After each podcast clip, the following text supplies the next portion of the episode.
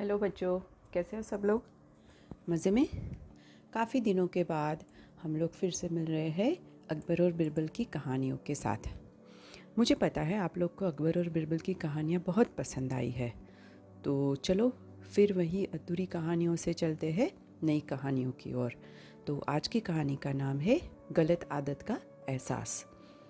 अकबर, बिरबल के किस्से बहुत ही मशहूर हुआ करते थे। ये सुनने में भी रोचक होते थे और साथ ही साथ ज्ञान भी देते थे।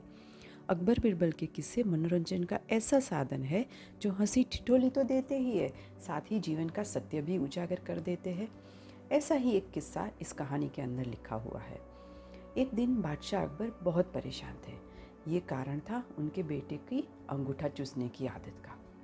बादशाह अकबर ने कई तरीके से उसकी आदत छुड़वाने के लिए काफ़ी सारी अजमाइशें की। लेकिन शहजादे की आदत पर कोई असर नहीं हुआ। अकबर अपने दरबार में बैठे थे, तब उन्हें एक फ़कीर के बारे में पता चला, जिनकी बातें इतनी अच्छी होती थी कि टेढ़े से टेढ़ा व्यक्ति भी सही दिशा में चलने लगता था।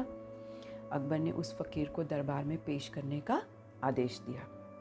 फ़कीर दरबार में आया और उसे अकबर ने अपने बेटे की गलत आदत के बारे में बताया और कई उपाय करने के लिए कहा। दरबार में सभी दरबारी और बिरबल के साथ अकबर और उनका बेटा भी था।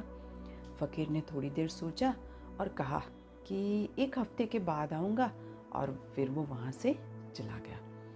अकबर और सभी दरबारियों को यह बात अजीब लगी कि फ़कीर बिना शहजादे से मिले ही क्यों चला गया? क्यों उन्होंने कुछ तरकीब नहीं बताई?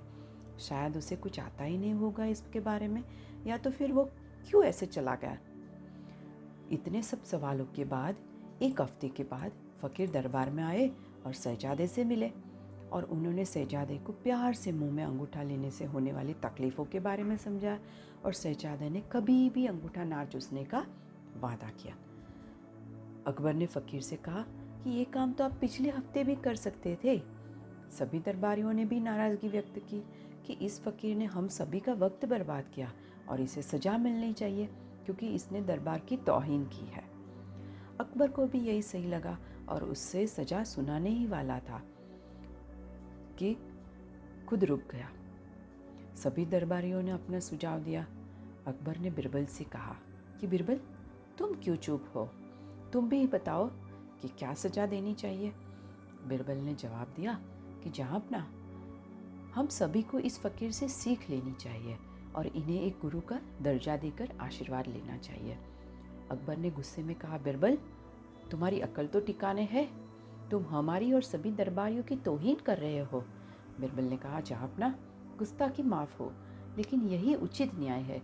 जिस दिन फ़कीर पहली बार दरबार में आए थे और आप जब शहजादे के बारे में उनसे कह रहे थे, तब आप सभी ने फ़कीर को बार बार कुछ खाते दे, देखा होगा।